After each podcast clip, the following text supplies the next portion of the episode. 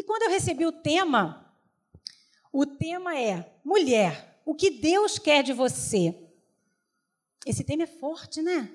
Porque o que, que Deus quer de nós? E a primeira coisa que veio à mente, Deus ele quer que você seja uma mulher que cumpra os propósitos dele aqui na terra. Amém? É isso que Deus quer. Deus ele te criou para isso. Quando nós estávamos ainda no ventre da nossa mãe, Deus já tinha plano para mim e para a sua vida. Esse é o nosso Deus. Ele já sabia tudo o que ele queria para você, ele já sabia a família que ele ia preparar para você, ele já sabia todos os seus projetos. Às vezes nós atrapalhamos o agir de Deus. Porque nada pode impedir o agir de Deus, nem na minha, nem na sua vida. A única pessoa que pode paralisar essa promessa que Deus tem para nós somos nós. É a nossa falta de fé. Então hoje, eu vim falar para você que primeiro Deus falou comigo que como é bom, como é bom saber que nós podemos servir a esse Deus e saber que nós podemos confirmar todos os propósitos que Ele tem na nossa vida com muita alegria. Com muita alegria. Nós temos um céu preparado para nós, amém? Gente, como é que vai ser o céu? A Bíblia fala que vai ser como? Nem olhos viram, nem ouvidos ouviram, nem jamais penetrou no coração do homem aquilo que Deus tem para mim e para você, amém? Então vai ser o quê? Maravilhoso. Eu fico imaginando uma nuvenzinha que eu já falei para Beth, eu vou dormir, que eu amo dormir, gente. Alguém gosta de dormir aqui? Levanta a mão. Depois do almoço. Ah, Jesus! Depois do almoço, aquela sonequinha santa, não é? Eu vou ter uma nuvenzinha lá, que, sabe, aquela sonequinha assim, como a gente não, tem, não sabe o tempo, eu não sei se vai ser uma horinha, se vai ser dez anos, a gente não sabe. Mas o céu vai ser maravilhoso, isso é fato. A Bíblia fala sobre isso. Porque não dá nem para a gente imaginar. E olha que a nossa mente viaja. Só que Deus preparou para a gente também momentos especiais aqui na terra. Aqui na terra. Dá para ser feliz cumprindo o propósito do Senhor aqui, nessa vida. Tem gente que acha que quanto mais sofrer aqui, mais vai ser feliz no céu. A Bíblia não fala isso, não, gente. Tem situações que vêm. Nós vimos aqui o testemunho da irmã. Mas tem coisa que vamos combinar, a gente procura, né? Tem gente que gosta de sofrer. Tem gente que fica procurando. Então, essa noite, eu vim despertar você, mulher, a te dizer que dá para ser feliz aqui na terra. Silvia, você não sabe o que eu estou passando. Não sei, não quero saber. E. Ninguém completou, gente? Mas Deus sabe. Deus sabe o que você está passando. E mesmo assim, Ele garante que dá para viver feliz aqui na terra. Às vezes, a gente carrega um fardo muito pesado. É verdade. Às vezes, a gente passa por momentos, por situações difíceis, que o fardo se torna pesado. Mas aí a gente vai para a palavra de Deus, e Deus fala lá em Mateus 11, do 28 ao 30, o que, que ele fala? Mateus 11, do 28 ao 30. A palavra que nós vamos falar é lá em Timóteo, mas vamos abrir em Mateus. Olha só o que Deus tem para mim e para você essa noite. Jesus, o próprio Jesus, ele vai falar assim, ó: "Venham a mim todos os que estão cansados e sobrecarregados, e eu lhe darei descanso." Quem aqui está cansado? Quem aqui se encontra cansado? Quem aqui está sobrecarregado? Às vezes a gente tem uma carga tão grande, às vezes são tantas coisas, e desses dois anos para cá, esse Covid, isso tudo, quantas lutas vieram, né? Coisas que a gente nunca imaginou passar, como nós estamos passando. Mas o Senhor ele fala assim, ó: tomem sobre vocês o meu jugo e aprendam de mim, pois eu sou manso e humilde de coração, e vocês encontrarão descanso para as suas almas. O Senhor Jesus, Ele está falando que nós, se nós buscarmos a presença dEle, não importa as circunstâncias, nós teremos descanso. Você vai conseguir dormir, você vai ter paz. É uma paz, a paz de Deus, é uma paz que excede todo o entendimento. Essa paz é chamada Eirene. É uma paz que os problemas estão ali, as dificuldades estão ali, mas você tem uma paz. você consegue, dentro do seu problema, ajudar pessoas, ter uma palavra de apoio. É isso que Jesus está nos falando. E é incrível que quando ele fala assim, ó, tomem sobre vocês o meu jugo e aprendam de mim. Quando a gente fala jugo, a gente pensa em coisa pesada. E Jesus, sabendo que a gente podia pensar isso, ele ainda termina assim, ó.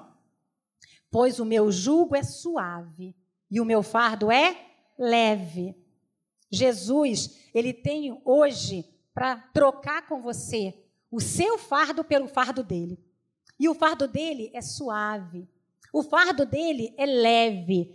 Silvia, você não sabe o que eu estou passando, mas ele sabe, porque ele sabe de todas as coisas. E é lindo, é lindo, é maravilhoso nós sabermos disso.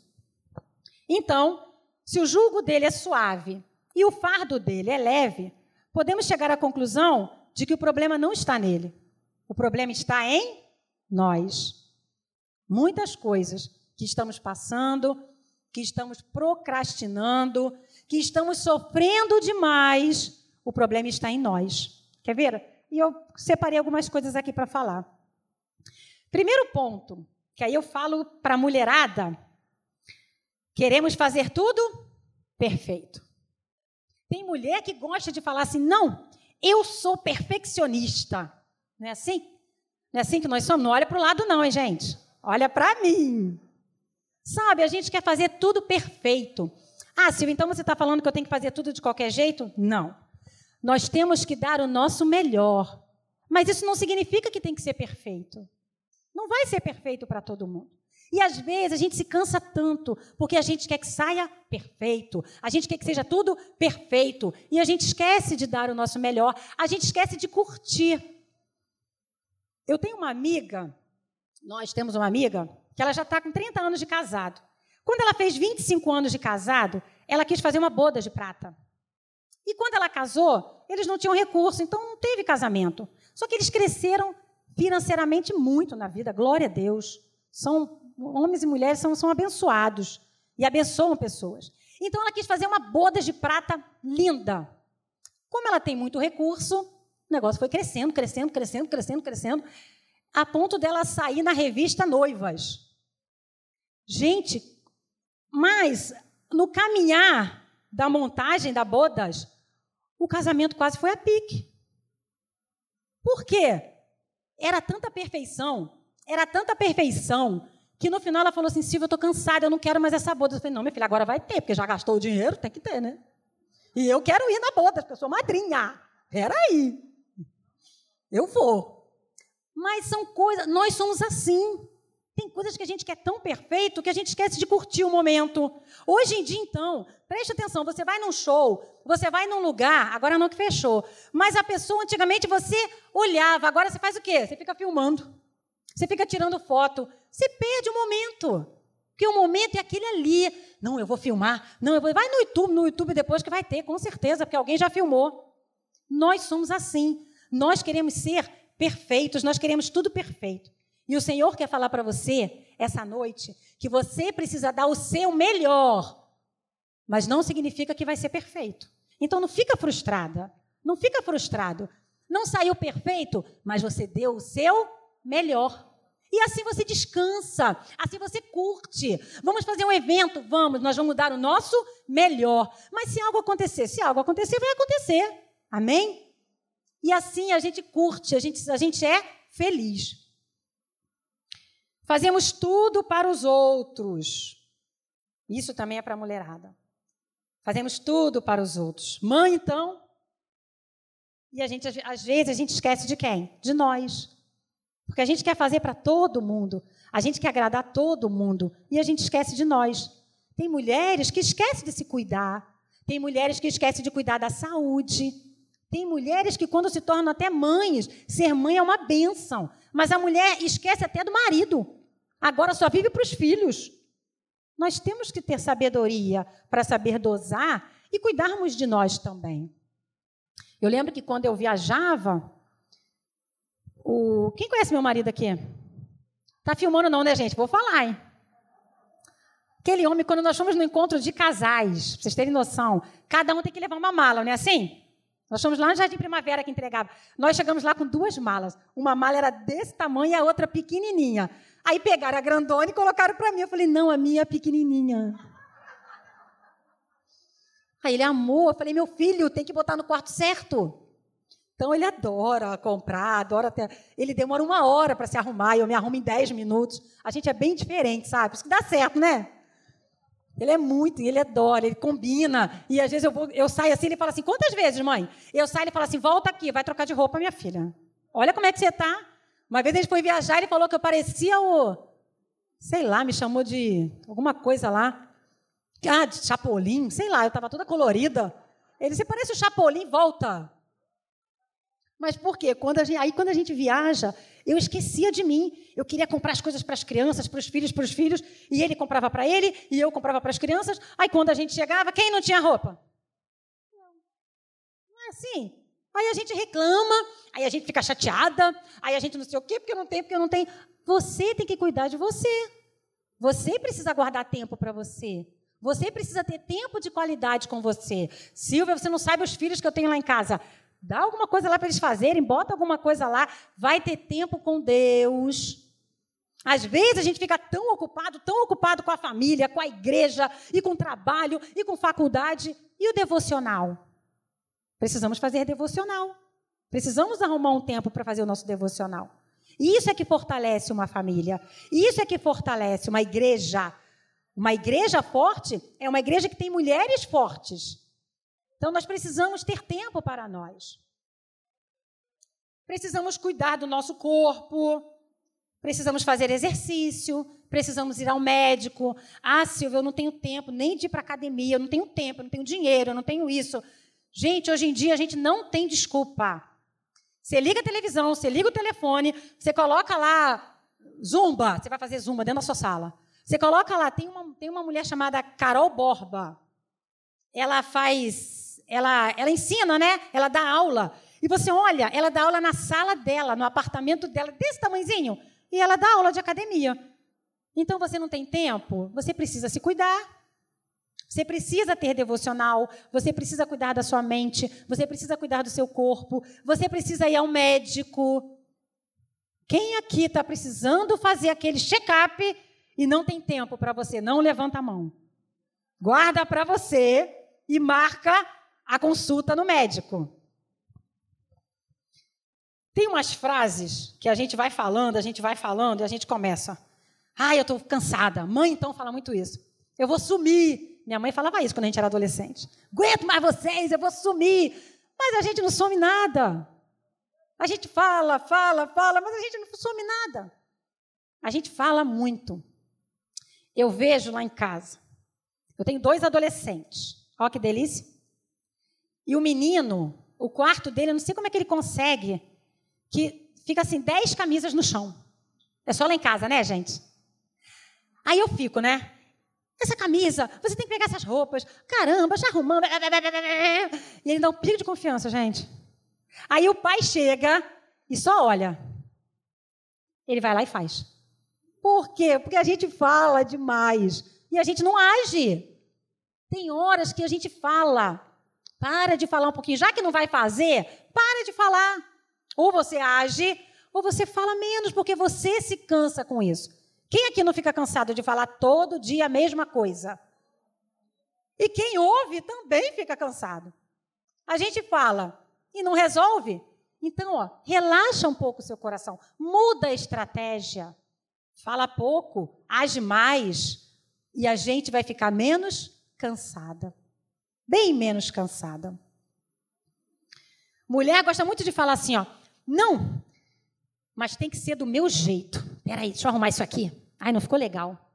Tem que ser do meu jeito. Não precisa ser do seu jeito, mulher. Não precisa, calma. Deixa as pessoas fazerem. Porque aí depois você fica tão cansada e você fala assim: ai, sou eu para tudo. Não olha para o lado, hein, gente? Ai, estou tão cansada. Fiz isso, fiz isso, fiz isso. Mas tem hora dá vontade de falar assim. Eu acho que os filhos pensam assim: eu fiz porque quis. A gente quer fazer. Mas, tem que ser, mas se eu não fizer, ninguém vai fazer direito. Quem falou para você isso? Será? Será que se papai te chamar, tudo não vai ficar bem? Tem horas que a gente tem que pensar assim. Nós não somos insubstituíveis. O único insubstituível é Jesus Cristo.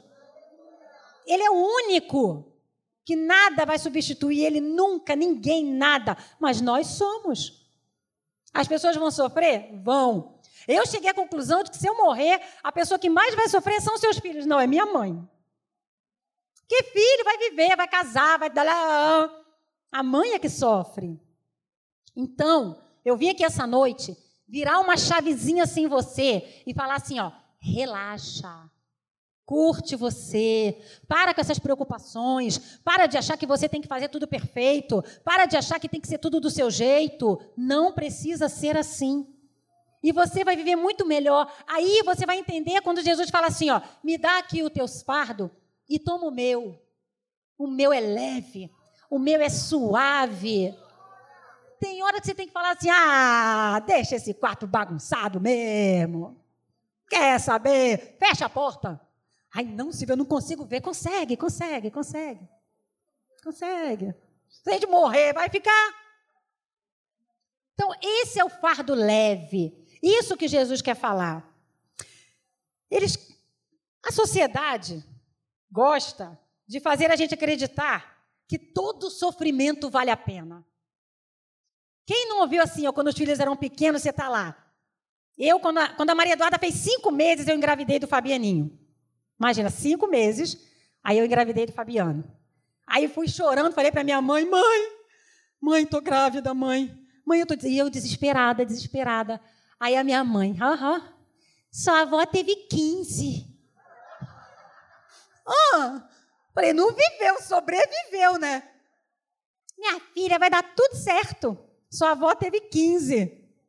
Ou então você está lá com aquelas crianças, aí você imagina aqueles dois correndo lá na igreja de Caxias, as pessoas depois vieram falar comigo assim: ai, Silvia, a gente achava você meio antipática porque você não falava com ninguém. Como é que você fala com alguém com dois filhos pequenos, gente?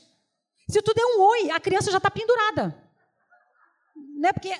Desculpa, tá, maridos? Mas os, os maridos fazem o quê, gente? Aí você fica lá, né? Aí as pessoas, nossa, eu achava você tão. Eu falei, é, né? Engraçado, vem me ajudar, linda. Aí tinha, as pessoas ainda falam assim, ó. Aí não fica assim, não. Você vai sentir uma saudade dessa fase. Ah. Ah. Ah, Silvia, não fala assim. Falo, gente, porque olha só. Saiu, parou de ser criança, vira adolescente, é igual videogame. Vai mudando a fase, o troço vai ficando ó, mais complicado. Aí vira adolescente, aí vira jovem, vira adulto, aí casa, aí a mãe ainda tem que a gente ainda fica. A minha mãe estava, olha, vou falar. Minha mãe ia lá em casa toda semana. Toda semana, eu moro em Del Castilho. Ela saía da Vila São Luís, pegava os ônibus dela e ia lá para casa. Aí teve o Covid, minha mãe teve uma depressão, né, mãe? Teve muito depressiva com Covid, muito... aí parou de ir lá em casa. Ela ficou quase uns dois anos sem ir lá em casa. Falei, mãe, eu pego a senhora de carro. Não, não, não. Aí um dia eu falei, ah, quer saber? Liguei para ela chorando. Gente, no outro dia a velha estava lá em casa. Falei, ah, meu Deus, se eu soubesse que era só chorar. Então, filho, vai ser sempre assim com mãe. Aí você vai sentir uma saudade dessa época. Eu ficava assim, vou não, vou não. Então, por isso que a palavra de Deus é fundamental para sermos assertivas na vida. Nós precisamos da palavra de Deus. Precisamos meditar nessa palavra. Precisamos ter tempo. Vou falar mais uma vez aqui, até entrar na sua cabeça. Você precisa ter o seu tempo com Deus. Você precisa ter o seu devocional. Acorda 20 minutos mais cedo. À noite não dá, durante o dia não dá. Separa um tempo para Deus. Porque você vai ver Deus falando com você. Deus vai te exortar, Deus vai te explicar. Minha filha, você está fazendo assim. Meu filho não é assim. Porque a gente fica numa correria. Preste atenção. O inimigo das nossas almas, ele está adorando essa correria. Quanto mais coisas você inventar para fazer, mais o inimigo gosta. Por quê? Porque a gente não tem tempo para o principal. E isso, às vezes, até dentro das igrejas. A pessoa está tão, tá tão ocupada, está tão preocupada, está querendo fazer tanta coisa, que às vezes esquece do principal, esquece da família, deixa de lado alguma coisa importante, deixa de cuidar da saúde dela. Então, quando nós separamos um tempo para Deus, Ele começa a falar, Ele começa a te exortar. Nós precisamos, é fundamental a palavra de Deus na nossa vida. Olha o que Paulo vai falar para Timóteo. Agora eu quero que vocês abram a palavra de Deus. Agora que vai começar, hein, gente? Ah, meu pai. Tô brincando, vai ser rapidinho. Mais 50 minutos e eu acabo. Brincadeira. Primeira Timóteo. Primeira carta de Timóteo. Paulo vai estar escrevendo a Timóteo. Ele vai estar falando sobre os falsos profetas,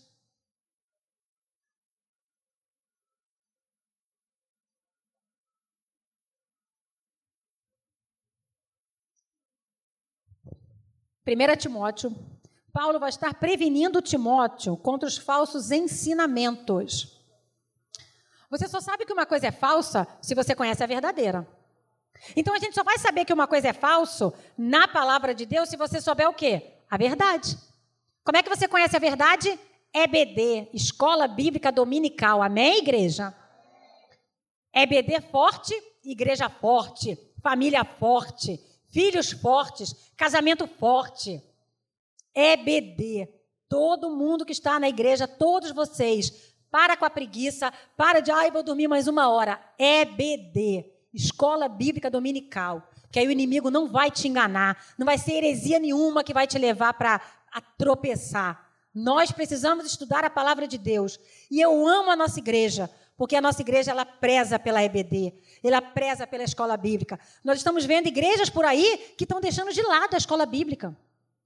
Você vai em igrejas lotadas, você vai em igrejas com shows, iluminação. Ah, mas vem cá, tem EBD? Não, não tem EBD. É culto, tem culto seis horas, culto oito horas, culto dez horas, amém, glória a Deus. Mas nós precisamos estudar a palavra de Deus. Porque senão qualquer vento vai nos levar. Quando você passar necessidade, ué, você está fraco. Então nós precisamos. E Paulo, ele vai estar prevenindo Timóteo contra os falsos ensinamentos. E lá em 1 Timóteo, no capítulo 1, o versículo 5. 1 Timóteo, capítulo 1, versículo 5. Vai dizer assim a palavra de Deus. Todos acharam? Ora, o fim do mandamento é o amor de um coração puro e de uma boa consciência e de uma fé não fingida. Olha o que, que Paulo vai estar falando para Timóteo. Timóteo, presta atenção. O fim do mandamento é o amor de um coração puro, uma boa consciência e uma fé não fingida. Paulo aqui está nos ensinando como é possível e fácil agradar a Deus. Aí eu volto para a pergunta que é o tema dessa conferência maravilhosa, abençoada, que vai trazer muitas coisas boas para essas famílias. Hoje, amanhã, eu já profetizo aqui um, um domingo maravilhoso. Deus vai continuar falando. E a, o tema dessa conferência é mulher. O que Deus quer de você? Você tem que se perguntar isso. O que, que Deus quer de mim? Porque não adianta. Tem gente que está na igreja a vida inteira e não sabe ainda o que, que Deus quer de você. A pessoa não muda. Tem gente que está arrastado, tem gente que é rancoroso, tem gente que faz um monte de coisa que não está na palavra de Deus. Por quê? Porque não procura saber o que Deus quer de você. E essa noite, o Senhor vai falar para você o que Ele realmente quer de você. O Senhor, Ele quer de você e é algo simples, é algo fácil, é algo alcançável. Porque a Bíblia fala, primeiro, que Ele não dá aprovação nenhuma que nós não possamos suportar que dirá um direcionamento. O direcionamento que ele te dá é claro. A gente vê no Velho Testamento como é. Gente, quando a gente lê a palavra de Deus, a gente fica assim: meu Deus, a gente erra porque a gente quer. O povo andava na presença do Senhor, era o quê? Abençoado. Era só vitória, era bênção, ganhava todas as lutas. Aí eles se achavam. Se achavam, aí eles começavam a adorar outros deuses, aí perdia, levava escravo, aí acontecia aquilo tudo. Aí eles, ai Senhor, me perdoa, Senhor, nós pecamos contra ti, pecamos contra ti. Aí Deus ia lá, vinha um juiz, vinha um rei, vinha alguém e libertava o povo. Assim somos nós. Assim somos nós.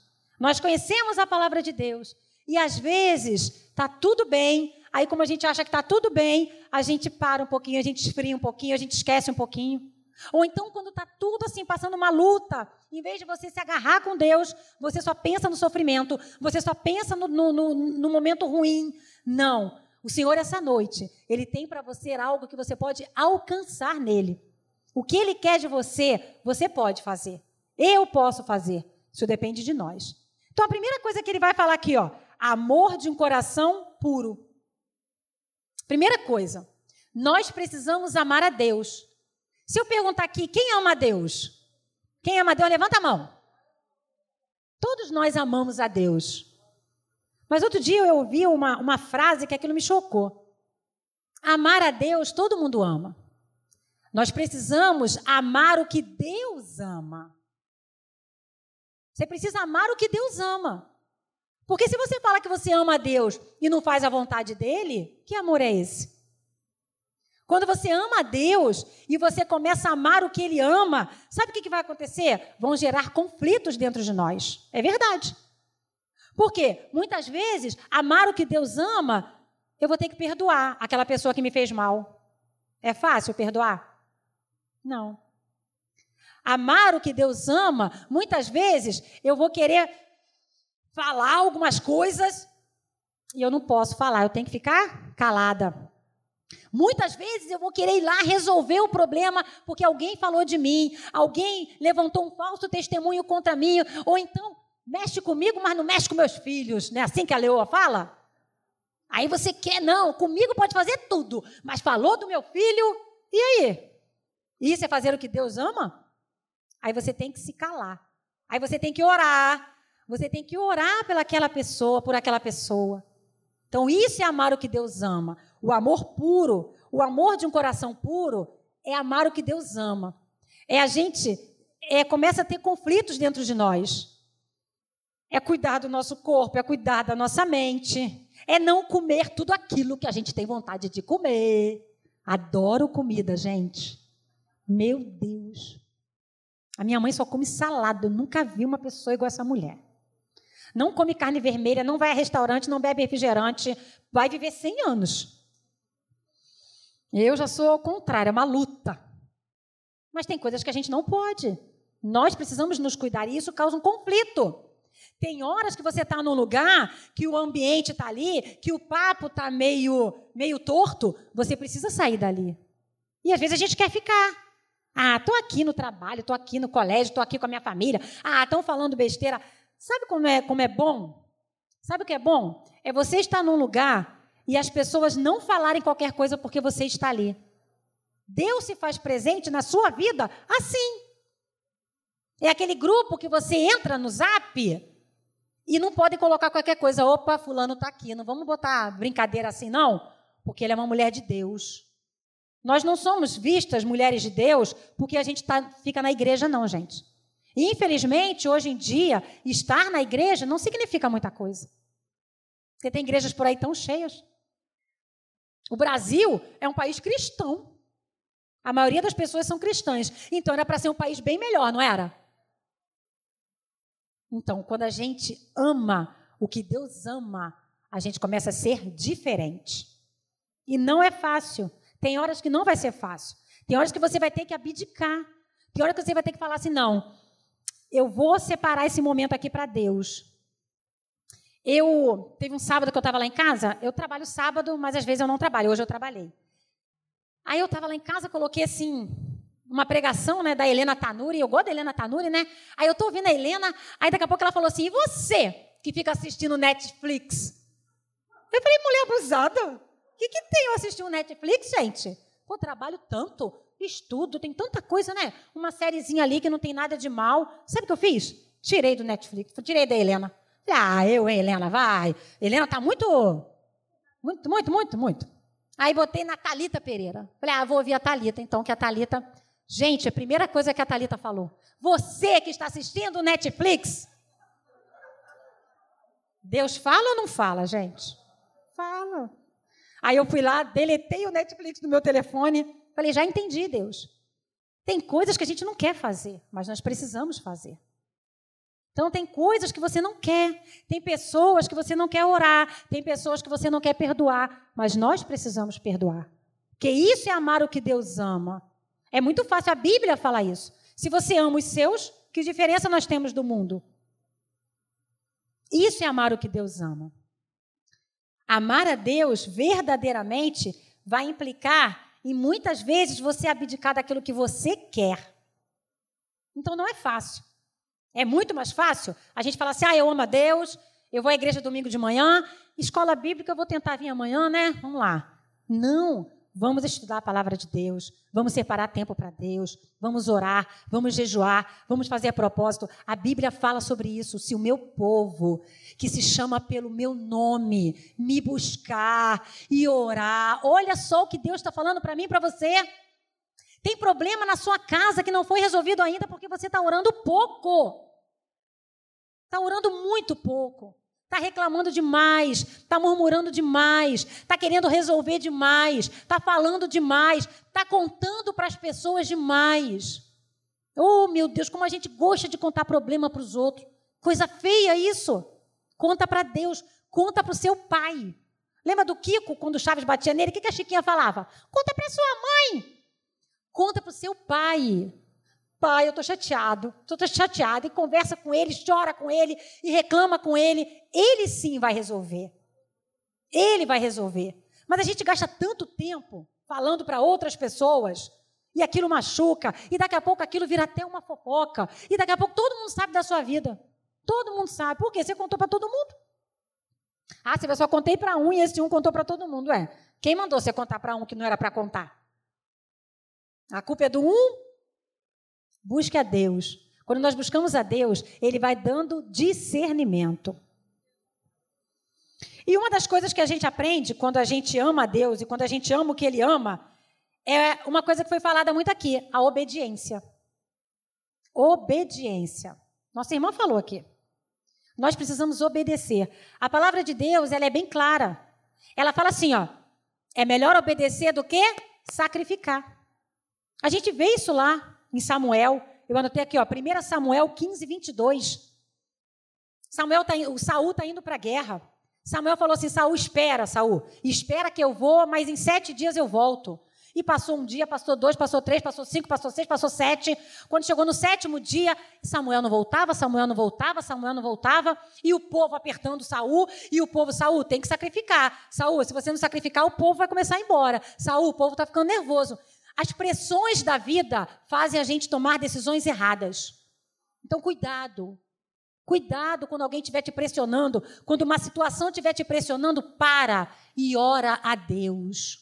Ora a Deus. Senhor, está acontecendo isso, o que, que eu faço, Senhor? As pessoas estão mandando eu fazer isso, o que, que eu faço, Deus? E o que, que Saul fez? Achando que estava certo, sacrificou. Não, vou sacrificar. Assim que ele sacrifica, Samuel volta. Samuel olha para ele e fala assim: Olha que triste. Saul, o que, que você fez, Saul? Ué, eu sacrifiquei. Saul fez alguma coisa errada na cabeça dele? Não. Ele falou: Você não é para sacrificar, você é rei. E Samuel falou uma palavra muito dura para Saul. Porque você fez isso, o seu reinado já acabou. Deus já escolheu outra pessoa. Olha quantas coisas a gente perde porque nós não somos obedientes. Tem hora que você não tem que sacrificar, tem hora que você não tem que entender, você tem que obedecer. Tem coisas que não se explica. Ah, mas eu quero, mas como, por que, que eu vou fazer isso? Não tem porquê. A Bíblia mandou fazer? Faz. Faz, obedece. Silva, mas por quê? Lá na frente, se Deus quiser falar por quê, Ele fala. Se não, quando chegar no céu, você pergunta a Ele: Senhor, aquele dia lá que aconteceu aquilo, por quê? Ele vai te responder. A gente não quer obedecer. Hoje em dia, então, a gente vive, né? Primeiro que é um relativismo danado. O certo não é mais certo, o errado não é tão errado. Então a gente começa a se questionar. Os nossos, as nossas crianças, os nossos adolescentes, os nossos jovens estão sendo tragados com isso. Perguntaram à minha filha no colégio assim: você concorda com homossexual? Ela falou: Não, eu respeito, mas não concordo. Aí os amigos da sala dela falaram assim: Então você é homofóbica. Ela: Não, eu não sou homofóbica. Eu só não concordo. Eles: Não, você é homofóbica. Porque tem que concordar. Tem, gente, tem gente dentro da igreja que já está começando a pensar sobre o aborto.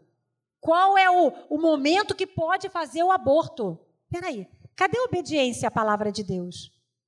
Por isso que a gente tem que estudar a palavra de Deus. Nós temos que obedecer. Diferente de Saul, quando a gente vê Davi, lá em 1 Samuel, no capítulo 30, quando eles vão à guerra, Davi, ele vai para a guerra, leva todo mundo para a guerra, aí as mulheres e as crianças ficam na cidade, lá em Ziclac, botei aqui para não esquecer que é esquisita, né? Ziclac. Quando eles voltam da guerra, o que, que tinha acontecido, gente? Os guerreiros tinham tacado fogo na cidade inteira, levado cativo todas as mulheres, todas as crianças. Aí os guerreiros chegaram cansados, achando que ia chegar, tomar um banho, comer uma comidinha da esposa, abraçar os filhos, ver o jornal nacional. Não, nada disso. Tudo pegando fogo. Eles ficaram com tanta raiva que eles começaram a chorar, chorar, chorar e queriam fazer o quê? Matar Davi. Davi é culpado. Davi é culpado, porque se a gente não tivesse saído, não teria acontecido isso. A gente foi para a guerra, o povo veio aqui. A gente sempre gosta de colocar a culpa em todo mundo. Nosso problema é esse. A culpa não é minha. A culpa é de fulano, a culpa é de ciclano. Então eles começaram. Sabe o que, que Davi fez nesse momento? Davi estava ali encurralado. As esposas deles, naquela época, podia, né? As esposas dele, as duas esposas dele também tinham sido levadas como escravo. As, os filhos dele também. Então ele também estava no mesmo problema. Mas eles não queriam saber, eles queriam um culpado. Davi, antes dele tomar uma atitude, sabe o que ele faz? Ele vai consultar Deus. Ele vai até Deus e falar assim: Deus, é para eu ir atrás deles? É para a gente ir trazer a nossa família de volta? Olha, gente, Davi não podia até ter o direito de nem pensar. Vamos embora, então vamos embora. Ele consulta a Deus. E Deus responde assim: vai. Vai que você vai trazer todo mundo. E assim aconteceu. E Deus fala para você essa noite: se você for obediente, se você consultar a palavra dele, a vitória vai vir. A vitória vai vir sobre a sua casa. A vitória vai vir. Esse problema na sua vida vai ser resolvido. Não sou eu que falo, é a palavra de Deus que fala. Por quê? Porque você está sendo obediente. E quando Davi falou isso, ele foi e trouxe todo mundo de volta. E a paz reinou. Então vocês estão vendo a diferença da obediência? Precisamos obedecer. Não quer, não, não, não quer entender. Obedeça. Disciplina e constância. Uma outra coisa que nós temos que ter: disciplina.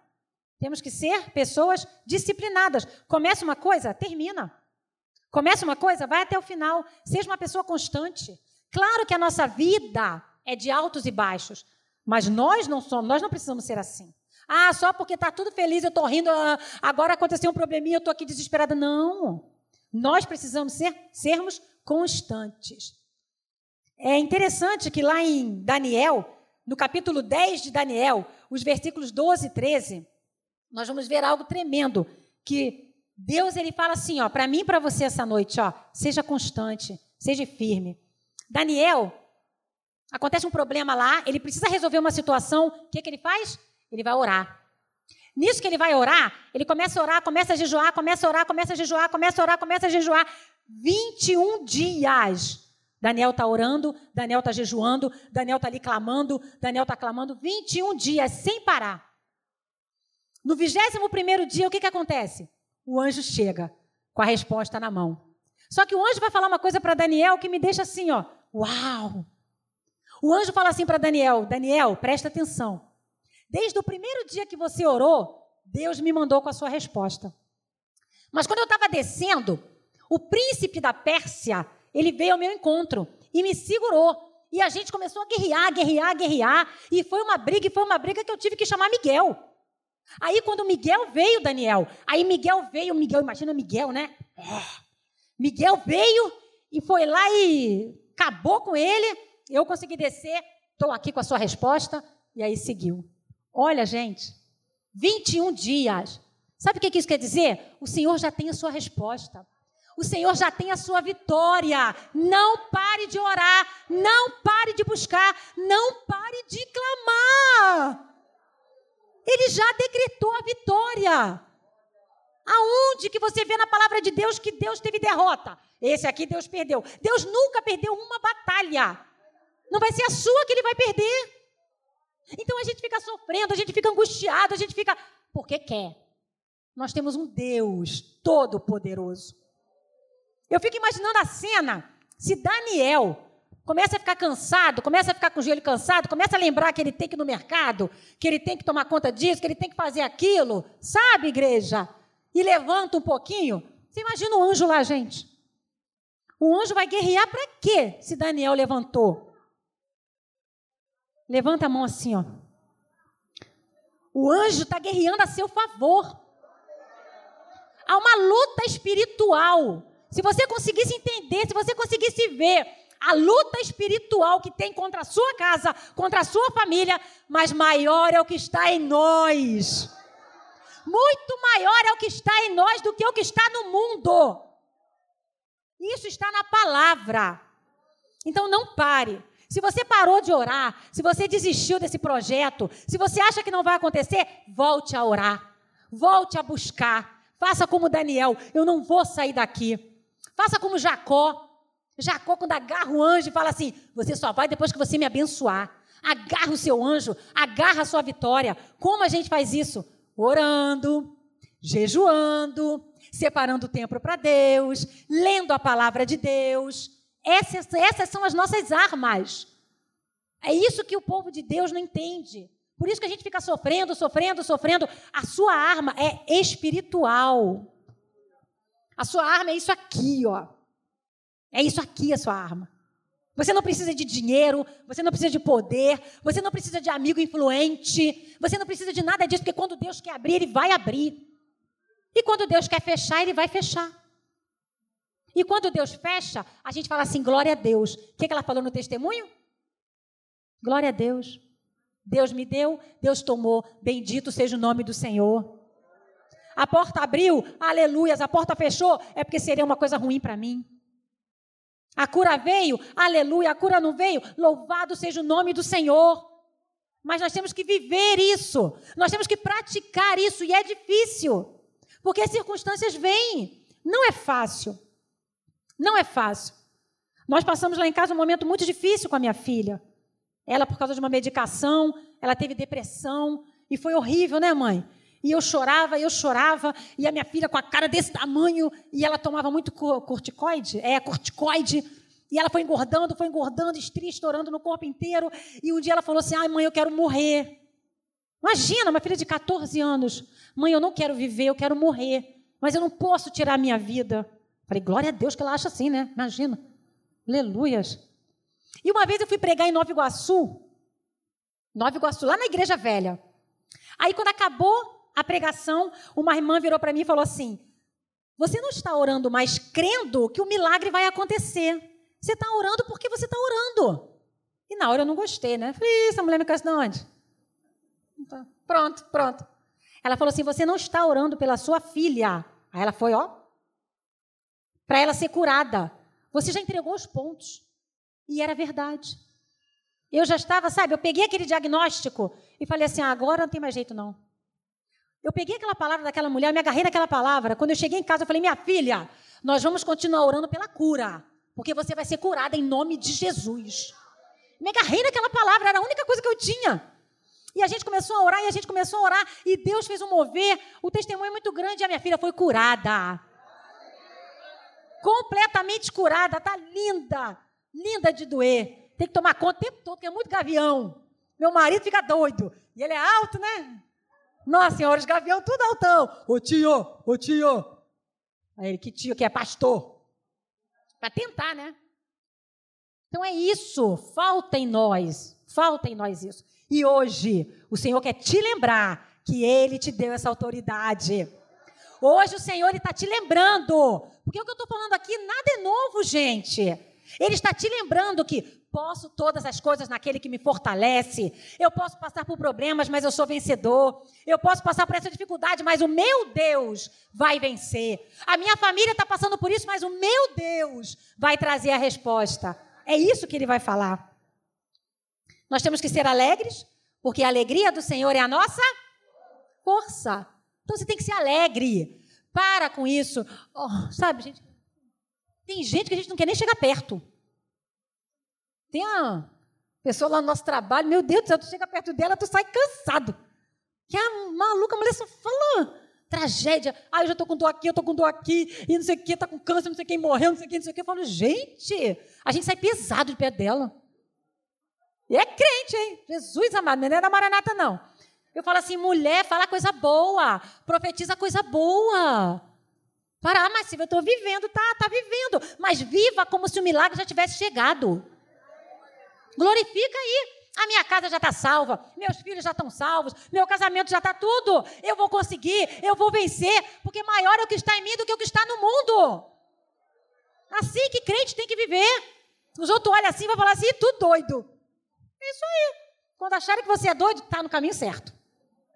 Porque crente muito normal, sabe? Sei lá, amém, eu creio, vai acontecer. Não, gente agarra na palavra, agarra na promessa e fala assim: é meu. Ninguém tá, acha que essa bênção é minha. Eu vim aqui hoje buscar minha bênção, eu vou sair com a minha bênção. Porque o Espírito Santo está passeando aqui, gente. O Espírito Santo está aqui essa noite. Olha o privilégio que a gente tem. O Espírito Santo de Deus está aqui. Ele está aí, perto de você. Você precisa mudar as suas atitudes. Porque Deus não mudou. Deus não deixou de fazer milagre, Deus não deixou de curar, Deus não deixou de restaurar casamento, Deus não deixou de trazer filho, Deus nunca deixou de fazer e nunca vai deixar. Nós é que deixamos de buscar. Nós é que estamos cansados. Nós é que estamos só olhando para o lado ruim. Para com isso. A partir de hoje, você é uma nova criatura. Você é uma nova mulher. As pessoas vão olhar para você e vão falar assim: Nossa, você mudou. Eu estou feliz. Uh! Senhor Jesus é a minha força. Senhor Jesus, mas você não está passando por isso? Estou, estou passando, mas o Senhor dos Exércitos já está na batalha. O Senhor dos Exércitos já está na batalha, Ele está na frente. Eu estou andando atrás, assim, ó. Mas precisamos obedecer. E isso tudo vai acontecer. Cuidar de nós, precisamos cuidar do nosso, do nosso corpo, da nossa alma, do nosso espírito. O coração alegre, aformosei o rosto. Já viu? Gente se olha assim, nossa, que, que sorriso, que alegria. É o coração alegre. A pessoa está cheia de salmo dentro dela, lê a palavra de Deus e vai, se olha no espelho e fala assim: O meu Deus é lindo, obrigado, Senhor, porque eu acordei hoje. Ah, minha irmã, deixa eu falar uma coisa para você. Satanás tem que ficar com raiva quando você acordar. Ah. Ele tem que olhar assim: Ah, acordou, essa aí não faz diferença, não. Não! Ele tem que olhar para você, homem de Deus, e falar assim: Caraca, acordou de novo. Eu acordei. Acordei vai ser meu dia da vitória.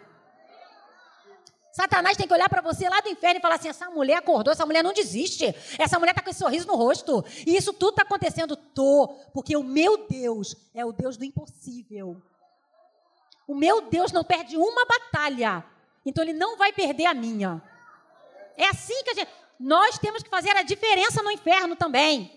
É fazer a diferença aqui, fazer a diferença lá e perturbar o cramunhão também.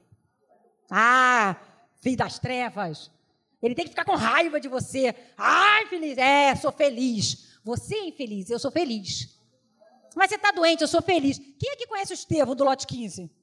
Gente, o Estevão do lote 15, ele há 12 anos faz hemodiálise. Três vezes na semana. Ele fica filtrando o sangue dele. Ele tem 30 e poucos anos. Ele sobe no altar para louvar. O céu desce.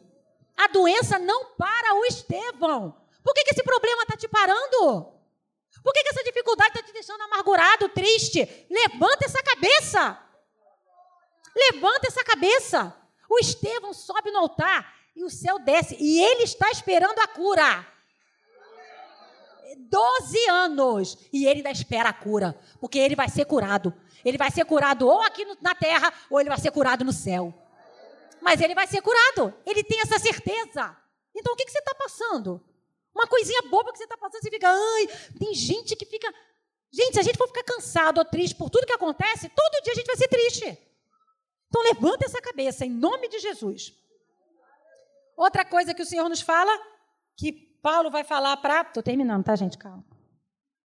Outra coisa que Paulo vai falar para Timóteo, uma boa consciência. Nós precisamos ter uma boa consciência. Primeira coisa que nós precisamos ter de uma boa consciência é que ninguém é igual a ninguém. Para de se comparar. Para de comparar as pessoas. Para de achar que as pessoas têm que fazer da maneira que você quer, do jeito que você quer. Ah, mas tinha que ser assim. Não, não tinha que ser assim. Não foi assim, então não tinha que ser assim. Ah, fulano tinha que estar aqui para ouvir essa palavra. Não, quem tinha que estar aqui era você. Se fulano tivesse que estar aqui, Deus teria trago fulano. Deus, ele é assim.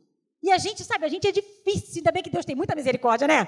Ou povinho difícil somos nós. Oh, filho difícil. Então as pessoas não são iguais a você. Não tente mudar ninguém. Para de achar que para você ser feliz, o seu filho tem que mudar, o seu filho tem que ser crente, o seu marido tem que mudar, a sua mulher tem que ser melhor, o seu patrão tem que ir para a glória, o seu não. Meu patrão não, meu patrão tem que viver muito. Eu amo meu patrão, tá, gente?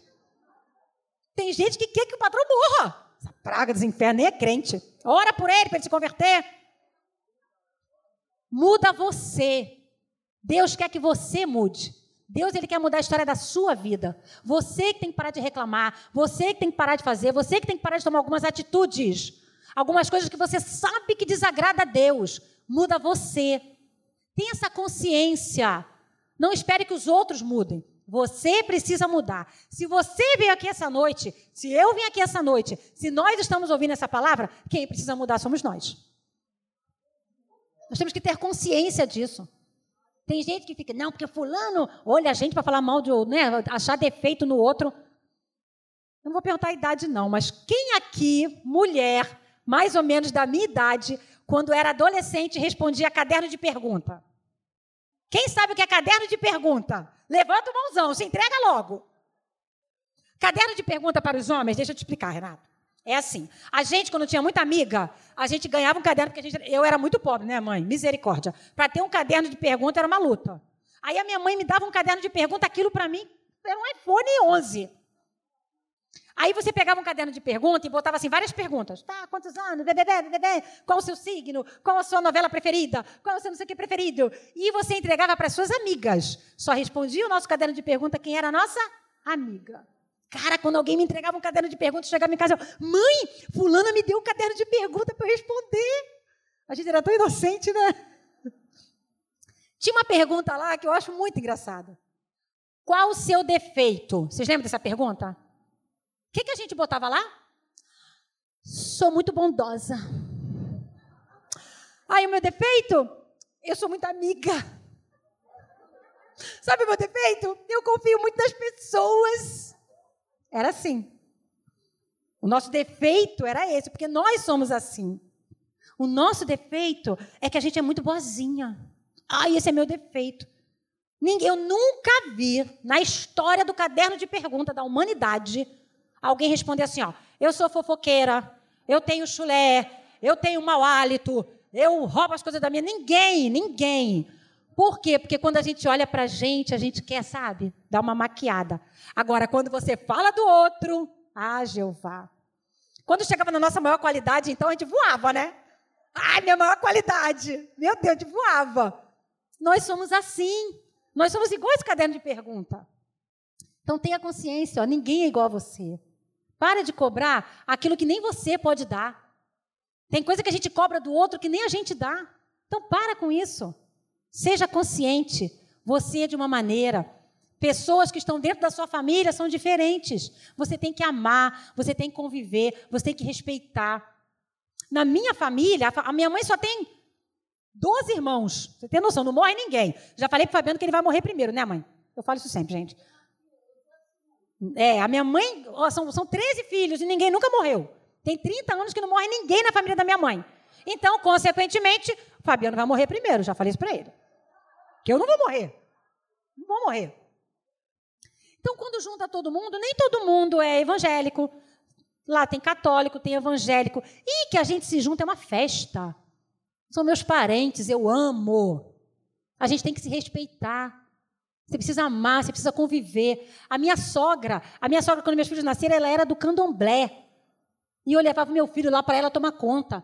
Aí a minha irmã falava assim: Tu é doida? deixar sua sogra com o Fabianinho, ela vai botar pipoca nele, sei lá, que ela vai botar nele. Falei, minha filha, ela é vó dele. Ela ama ele. Então, né, eu só falava assim, tia, não leva ele para macumba, não, tia, por favor. Mas depois ela me contou que ela levava de vez em quando. Perigosa, né? Temos que amar. Você tem que amar. Sabe como é que as pessoas vão ver Cristo em você? Quando você for uma pessoa amável. Quando você chegar num lugar e a pessoa vai dizer, nossa, ele é crente, mas ele não julga. Ela é crente, mas ela tem um sorriso no rosto. Ela é crente, mas ela sabe amar, ela sabe respeitar, ela sabe conviver. É assim que você vai mostrar Jesus para as pessoas. É assim. E para finalizar, a terceira coisa que Paulo vai falar. Perdi a terceira coisa, calma aí, eu vou voltar. Aqui, uma boa consciência. Está aqui.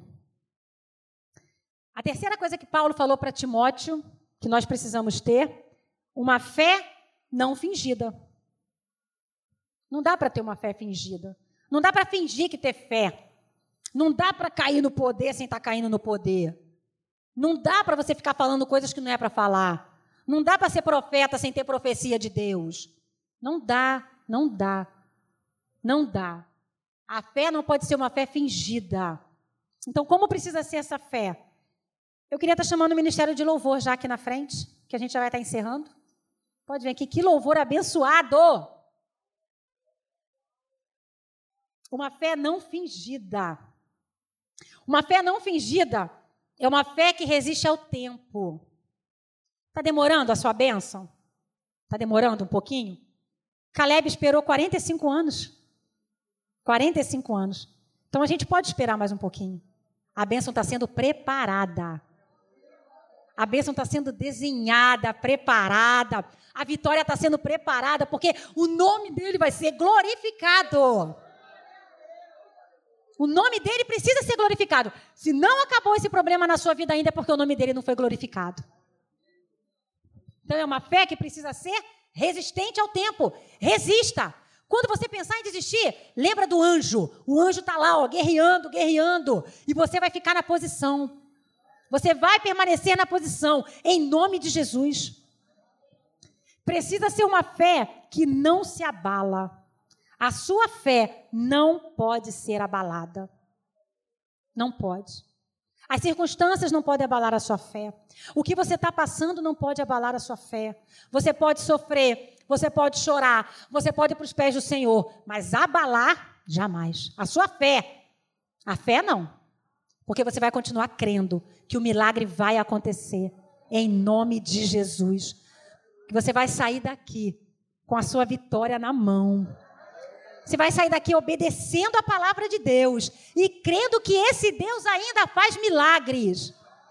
O Deus que você veio procurar nessa conferência ainda faz milagres.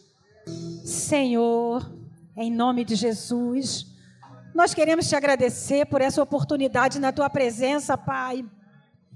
E eu quero te convocar. Você que não quer mais ser uma pessoa triste, não quer mais ser uma pessoa amarga, está passando por situações difíceis e precisa ter essa fé, essa paz que excede todo entendimento. Venha para o altar do Senhor. É no altar que a gente encontra esse refúgio. Altar é lugar de entrega. Altar é lugar de renovo. Altar é lugar de fortalecimento. Se você precisa de um fortalecimento, não sou eu que tenho para te dar esse fortalecimento. Ele tem. Ele tem esse poder. Ele tem esse poder de mudar, de transformar a sua história. Há 19 anos atrás, eu estava completamente perdida, sem direção, uma vida totalmente entregue, e eu fiz a melhor escolha da minha vida. Eu fui para o altar e falei: Senhor, me ajuda. E ele pegou, ele me cuidou, ele tratou de mim. E essa noite, ele quer fazer a mesma coisa com você. Vamos orar. Venha para o altar do Senhor. Venha. A Bíblia fala assim: ó, venha como você está. Que aqui você vai receber. Aqui você vai receber o consolo. Aqui você vai receber a sua vitória. A sua vitória. Mude a direção. Comece a ser uma pessoa diferente. Seja uma pessoa diferente. Vamos estender a mão para essas pessoas que estão aqui. Vamos orar. Senhor, muito obrigado, meu Deus. Senhor, nós queremos te agradecer, porque nós queremos ser pessoas melhores a cada dia, Pai. E às vezes é tão difícil, Senhor, mas nós precisamos, Senhor, nos entregarmos a Ti. Precisamos ouvir a Tua palavra, precisamos Te obedecer, Pai, para que o milagre finalmente aconteça na nossa vida. Senhor, nós profetizamos bênçãos sem medidas sobre essas pessoas que estão no altar, Pai. Bênçãos sem medida sobre essa igreja, Senhor que vai crescer, que vai se multiplicar. Tem tanta gente aí fora precisando de um abraço, e aqui nós temos esse abraço, esse toque, Pai. Senhor, que tu possa trazer as pessoas, porque aqui tem gente preparada, tem gente cheia do seu Espírito Santo, Pai, para fazer a diferença na terra. Senhor, nós te agradecemos, nós louvamos o teu nome e nós seremos pessoas melhores, Pai. Nos ajuda, Senhor, nos ajuda a melhorar. Esse é o nosso desejo e essa é a nossa oração, em nome de Jesus.